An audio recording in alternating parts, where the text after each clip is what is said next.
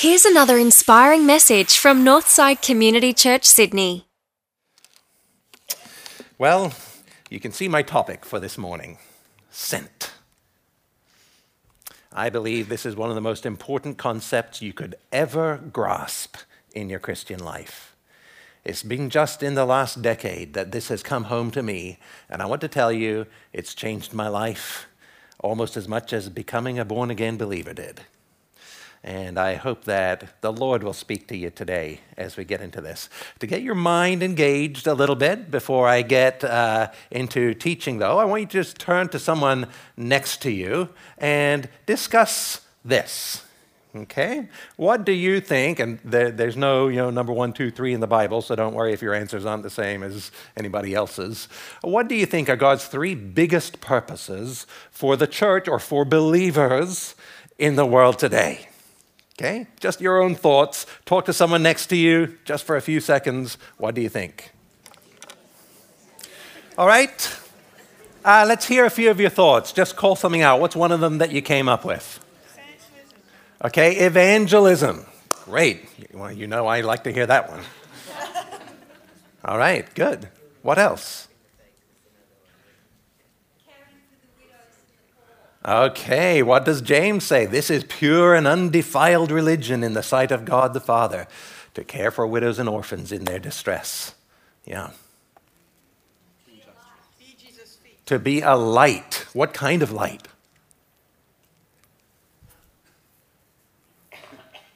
Right? We're reflecting what God is like, right? We're not the sun, we're the moon that reflects the light of God in this world. Uh, someone else had one here?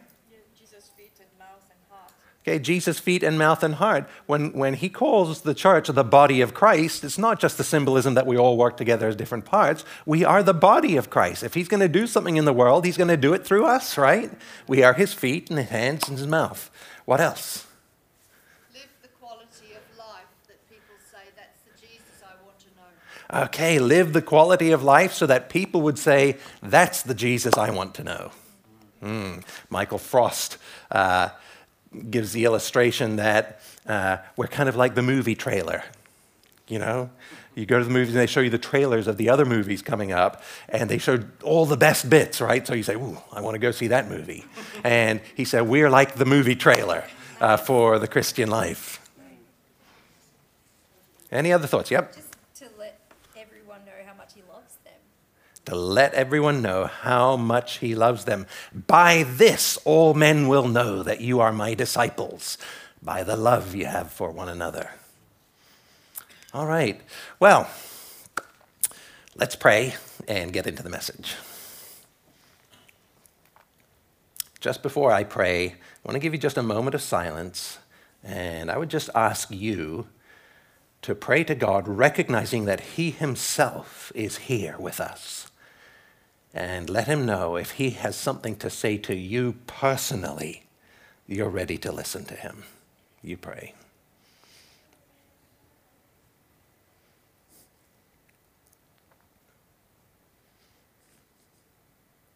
God, we know you love to hear that prayer coming from our, our lips and our hearts because you love to speak into our lives.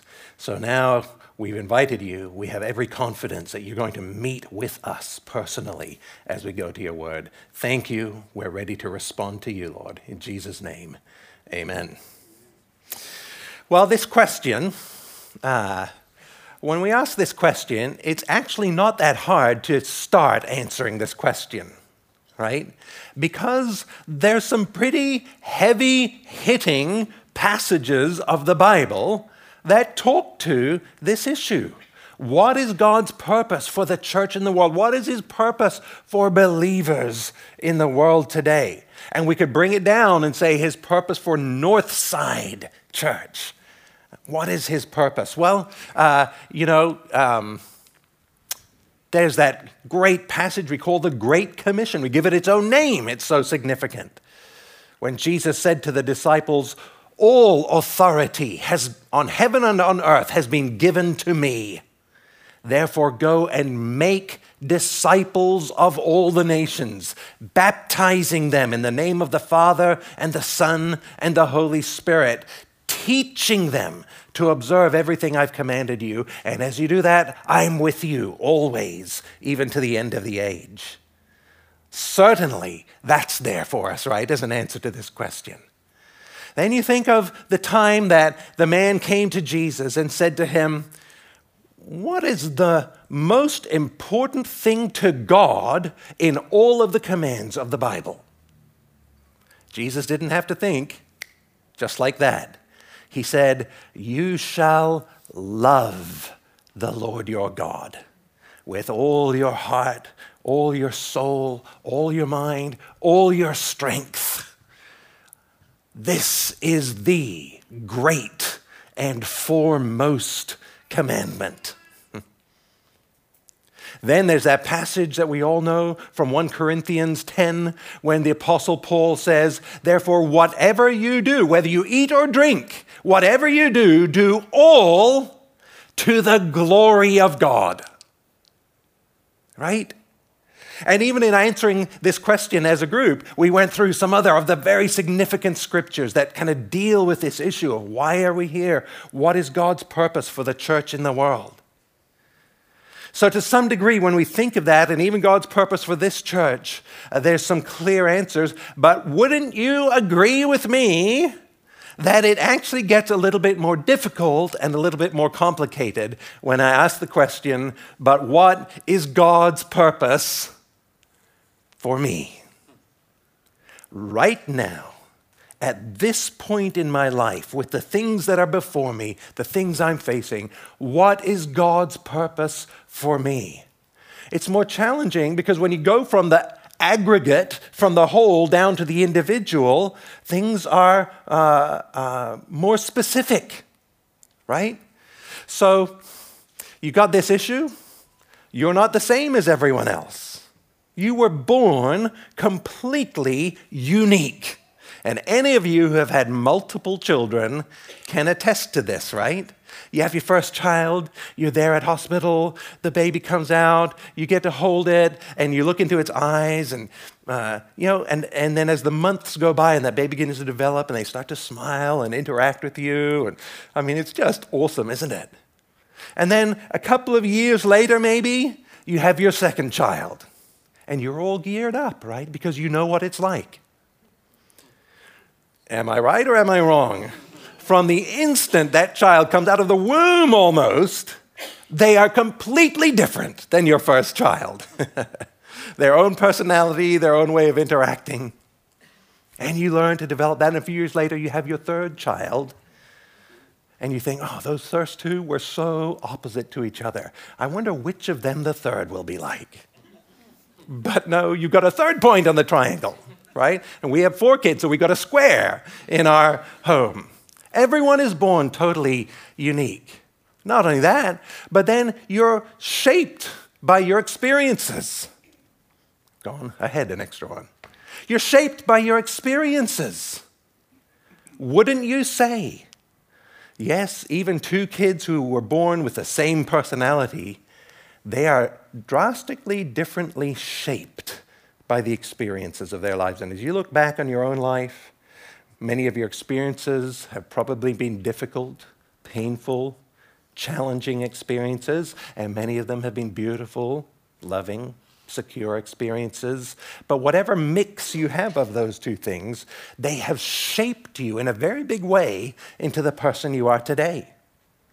Then you've got your circumstances right now you have opportunities in front of you that nobody else has. You're facing stresses in your life that are yours alone, right? Choices that you have to make. Not only that, but you occupy a place in your family that is yours alone. And then there is your unique circle of relationships people in your neighborhood, people in your home, people at your workplace, people at uni, wherever your circles are, your sports team, your club that you're involved in, your unique circle of relationships. So, how can we take this, all of these things, and bring them together into a meaningful whole and say, This is God's purpose for me? right now at this point in my life? Well, I believe that the answer to this question is found in coming to a very clear sense of my own sentness. Sentness. You've probably not encountered that word before, right? But it's very obvious what I'm talking about, isn't it? What I mean is this don't miss this. You personally have been sent by Jesus Christ into every conversation, in every encounter, with every person, in every circumstance, in every day of your life. Sent by Jesus.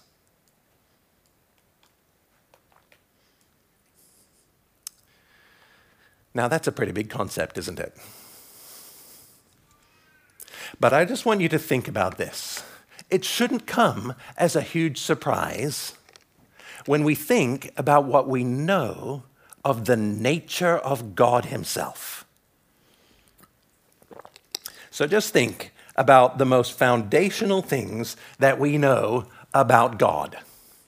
What is the most basic thing that we know about the nature of God as He has revealed it to us? The most foundational thing is that God is a trinity of three persons God the Father, God the Son, and God the Holy Spirit, living in eternal relationship and unity. So let's just think then about what we know about the relationship between these three persons as it has to do with us.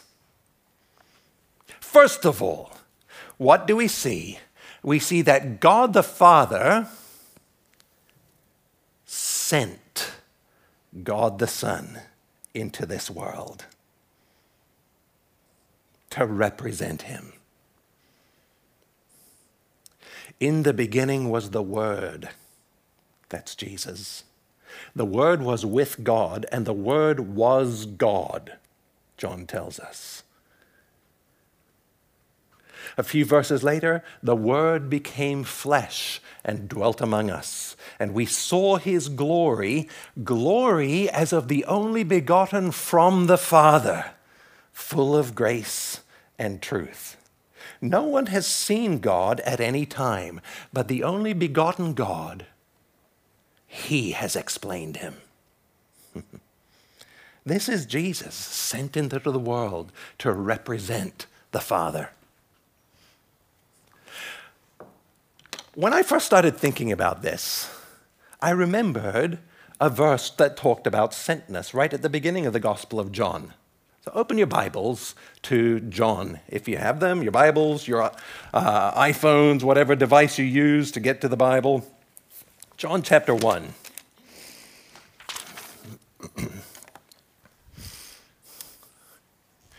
One of my favorite verses.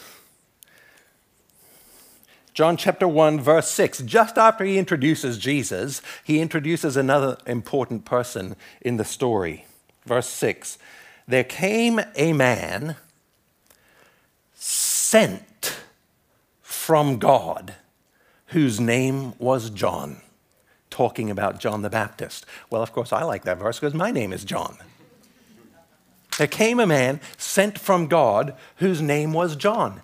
I believe that you can put your own name in there as well. Your own name. You say, well, of course, John, you're sent. You're in full time ministry. Here you are preaching to us. We believe you've been sent here today. God has a message for us. Uh, we believe Sam was sent. He's our pastor. God developed him here in the ministry and then sent him into this role. We love what God is doing through Sam uh, uh, among us. We may support some missionaries, and they certainly have been sent because there they are in another country speaking for God to the people around them. Can you put your own name in that verse? Sent.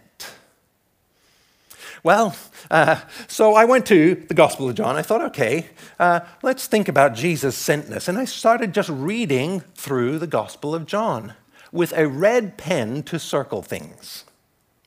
And uh, what I found blew me away.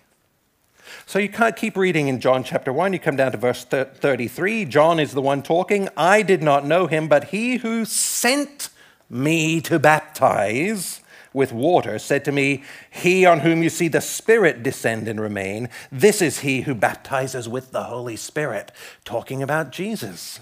Right? You come to chapter 3 and you start to encounter the, the stories of Jesus interacting with people. Because Nicodemus comes to Jesus at night, that Pharisee and has that amazing conversation with Jesus. And in the middle of that conversation, Jesus says to Nicodemus, God did not send his son into the world to condemn the world, but that the world should be saved through him. So, Nicodemus, here I am talking to you. You've come to me at night and you're saying, Yes, uh, you're, you're a teacher from God. No one can do these things unless God is with him. But, Nicodemus, I know that I have been sent into this conversation with you. And so I'm not just going to sit here and chat with you about these things. I need to tell you something. You must be born again. What? How can a man enter his mother's womb when he's old? Nicodemus says. Eh, eh, that's not even possible, Jesus. And Jesus says, Okay, I'm talking about spiritual birth. You're born of water already, you're born of the flesh, but that which is born of the flesh is flesh, and that which is born of the spirit is spirit. And you need life from God to come into your life, even though you're already religious and a leader and popular and all of these things. You know there's something missing. That's why you've come and talked to me. And I want to tell you what it is you need to be born of the Spirit. Come over the next chapter, chapter 4. And this is that great story of Jesus encountering the woman at the well. He gets there, he's tired. The disciples go into town to get food. And a woman comes to the well to draw water, and Jesus is sitting there by the well. He's thirsty. Can I have a drink? He actually crossed a big cultural, racial barrier in asking that of this woman from a different race that the Jews didn't like. And she recognizes that. It means a lot to her, and she comments on it. And so Jesus says, okay, there's a relational opening here. Father, why have you sent me into this conversation? and he starts talking to her about living water. And that leads the conversation on, and she ends up totally putting her faith in him and leading her whole town to faith in, in Jesus. The disciples come back just as he's finishing talking to this woman. And when he's done and she heads off, they say, Okay, Lord, we got the food, time to eat. Well, if you look down here in verse 34, Jesus said to them, Oh, no, guys, sorry, I'm not hungry anymore. My food uh, is to do the will of him who sent me and to accomplish his work. Guys, I know I was hungry when I sent you into town to get food. You've come back now. I'm not even hungry anymore. I'm so excited because I've just been in this amazing spiritual conversation with this woman. The whole course of her life has changed. And I know this is why I was sent. So when that woman started talking to him, Jesus had his antenna up and instantly he said, Okay, Father, what's your purpose here? You've sent me into this conversation. Now I'm energized, he says to the disciples. This, uh, this is what energizes me, even more than eating, is doing the will of my Father who sent me. You come over to chapter 5 of John. And in chapter 5, we won't go through them, but five different times in chapter 5, Jesus talks about his own sentness. Chapter 6, five times again in that one chapter, he talks about his sentness. Chapter 7, chapter 8, every chapter, Jesus refers to his own sentness. Chapter 9, chapter 10, chapter 11, chapter 12, chapter 13, chapter 14, chapter 15, chapter 16, 17. Some of these chapters five, six, seven times in the one chapter. Jesus is talking in the circumstances he finds himself in about how the Father has sent him. When John looked back and says, I want to capture what Jesus' life was all about, and he thought, what are the things I should share? He said, There's one thing that's got to come through that you would never miss if you were to read my gospel as a whole about Jesus, and that is this Jesus was always talking about his sentness. In almost every conversation with every person in the Gospel of John, Jesus talks about his sentness. It was the grid through which Jesus interpreted his entire life. So when Jesus encountered someone, he was always asking the question why has God sent me into this conversation?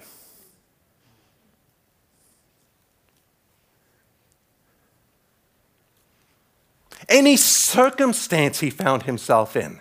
Let me ask you this the circumstances Jesus found himself in, were they circumstances only engineered by godly, loving people? No. Many of them were terrible, horrible, painful circumstances. You may find yourself in circumstances like that. And people who are so doing evil have left you in a terrible circumstance. That's what happened to Jesus, too. Even in those circumstances, Jesus looked to the Father and said, Father, what is your purpose through me in this circumstance? How have you sent me as a light into this darkness? That's revolutionary. Sent.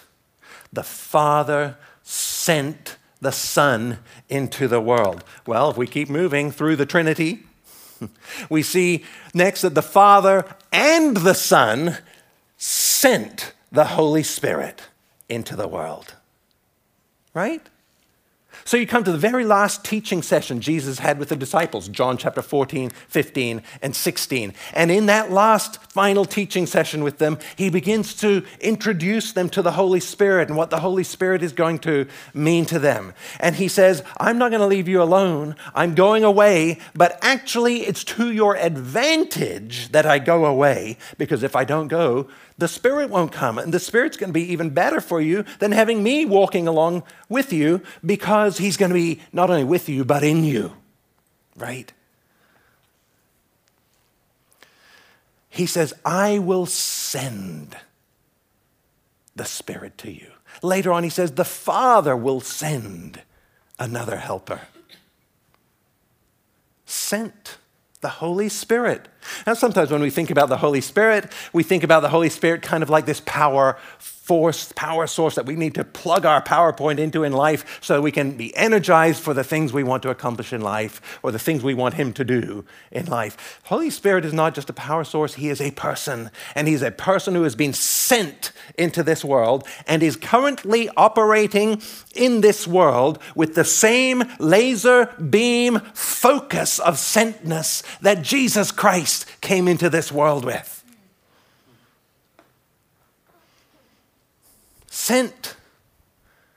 That's why when Jesus stood with the disciples just before he ascended, there in Acts chapter 1 and verse 8, he says, But you will receive power when the Holy Spirit has come upon you. Well, that sounds like he's the power source that we need, right? I want to be a powerful person spiritually. Yes, but what is the power for? You will receive power when the Holy Spirit has come upon you, and you will be my witnesses. What is the power for? You see, he's here on purpose. Here on purpose. If you want to experience the power of the Holy Spirit in your life, get involved in his purpose. Walk in step with the Holy Spirit. The Father sent the Son into the world. The Father and the Son sent the Holy Spirit into the world. Now you know what's coming next, right? The very best part because the Father and the Son and the Holy Spirit are sending you into the world. Are sending you. So when Jesus finished that last big teaching time with the disciples in the upper room, when he introduced the Holy Spirit to them, and then he said, Guys, let's pray. And he prayed for them, what we call the high priestly prayer, John 17. And as he prayed for them, he prayed this in the middle of the prayer. He said, Father, just as you sent me into the world. Now, don't just sort of rush over that, because don't forget what the disciples have just experienced three years of what we just looked at through the Gospel of John, of Jesus just going every time he talked, talking about his sentness, that he was sent from God. He was constantly saying things like, even the words I speak are not my own, but they're the Father's who gave them to me. The things I do, I don't do on my own initiative, uh, but I only do what I see the Father doing, right? He was sent. He's saying it constantly all through the Gospel of John. Sent, sent, sent, sent, sent. And when they're, they're praying with Jesus at this very powerful moment at the end of his commissioning of them for the ministry they're going to go into, and he says, Father, just as you have sent me into the world, it's like you've got this huge stack of dominoes lined up, right? And it's like Jesus tips the end one. And for the disciples, when they hear him say, As you sent me into the world, tick, tick, tick, tick, tick, they remember this whole life of Jesus that modeled what sentness looks like. and then he says, Father, that's how I am sending them into the world. Next thing he says, I'm not only praying for these guys, but also for those who will believe in me through their word. That's you and me. And I want to tell you something Jesus Christ is sending you into the world, not just in sort of this general sense about your life, in the sense that he was sent in the sense that any encounter with any person in any circumstance, in any day of his life, he interpreted through the grid of his own sentness. Now, I don't know where you work, I don't know where you live, but I know that you have been sent into that workplace. Not just sent there in general, sent there tomorrow to represent Jesus. I don't know the name of your spouse. I know you've been sent into your spouse's life by Jesus to represent him. When you go home and you got your kids there and you're dealing with your kids, you've been sent into every conversation with your kids. When you're talking to your parents, You've been sent into their life by Jesus Christ to represent Him. Every encounter with every person in every circumstance in every day of your life, you've been sent into by Jesus.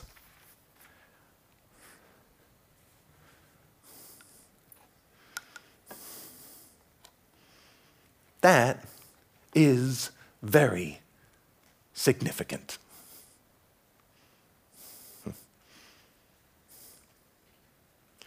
So let me just say this.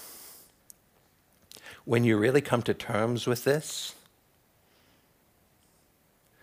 when you really sense Jesus Himself speaking to you personally in your heart, saying, I'm sending you. You find yourself in the exact same place as every person who was called by God in Scripture found themselves. And that was this needing to respond to God. Right? You have to come to that place. God is speaking to you. I hope that's happening right now. That you sense Jesus Christ saying to you, I'm sending you. I'm not sending you because you've dealt with every single issue in your own life. I'm not sending you because you've got it all together. I'm not sending you because you're one of those people with no baggage from your past. No. I'm sending you because you know me. And when you come face to face with that call of Jesus, you remember every person in the Bible who God called to do something had to respond to him. And what Jesus wants to hear from you right now as he's speaking to you, he wants to hear from your heart, Yes, Lord. Not, Yeah, I got this, God, no problem. That's not the kind of person he works through, right? He works through people who say, God, I really don't think I can do that. Remember when he called Moses? Moses said, Who am I that I should go to Pharaoh? God says, Don't worry, I'll be with you. what if they won't believe me? It's not your job, Moses. What's that in your hand? My staff. Throw it down. He threw it down, became a snake. Pick it up, it became his staff again. Put your hand in your cloak. He pulled it out, covered with leprosy.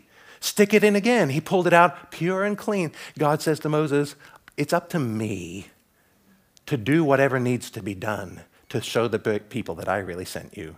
It's not even up to you. Don't worry. But God, I'm not good at talking to people, Moses says. Okay, I'll send Aaron with you because he's really good at talking to people. But God, uh, you've just forgotten, I also have a speech impediment. That's what, in the Hebrew language, the words that he uses when he says, God, I'm slow of speech and slow of tongue, that's technical terminology in the Hebrew for speech impediment. Probably stuttering, we don't know. And you know, when you stutter, if you get in a pressure situation, it gets even worse. And he pictures himself going to Pharaoh to say, Let my people go, and, and just seizing up. He says, God, I can't do that. God says, Moses, who made God? Who made man's mouth? Who made man speaking or dumb, hearing or deaf, seeing or blind? Is it not I, the Lord? Don't you think I knew about your problem when I called you? And it's part of why I called you. Everyone will know it's me who does it, not you. right? What I need to hear from you, Moses, is yes, Lord. When Moses runs through all his excuses and he runs out of excuses, he says, okay, here's what it really comes down to God just send someone else. and everything changes. Until then, God's been all encouragement. Who am I? Don't worry, Moses, I'll be with you. Who are you? I am. What if they won't believe me? That's my job, Moses, not yours. You just be available. I'm not good at talking. I'll send Aaron with you. What about my speech impediment? That's why I chose you. Hear all the encouragement from God for Moses' inadequacy. But when Moses says, Actually, God, I am just unavailable, the very next verse says, Then the anger of the Lord burned against Moses. God will accept, in fact, He even likes your sense of inadequacy because it's Him who's going to do it. But God will not accept unavailability. He will not accept it. And He's coming to you this morning and He's saying, I'm sending you into every conversation with every person in every circumstance of your life. And I want to hear Yes, Lord. When you say yes, Lord, then you go on this journey. You begin to develop a ministry mindset. I purposely worded it like that. You begin to develop a ministry mindset because it takes time. You grow into it. When God started me on this journey, I had to, I thought it would happen all at once. It took a long time. But I've gradually developed a ministry mindset as I encounter people. Go on a journey. But you have to say, Lord, I'm going to start that journey. Take me on it. And then you need to be equipped. And I just encourage you every chance you get. The women's ministry's got this thing coming up. Get involved in anything that you think is going to equip you better as a witness for Jesus. Right? When you know you're, you're, you're getting a major new job and you need some certain skills, you go, you pay money, you get trained, all of this to be good at it. Right? Well, what about your purpose in life from God? That's worth investing in, isn't it? To develop yourself. So, do you hear God's message to you this morning? I'm sending you. Let's pray.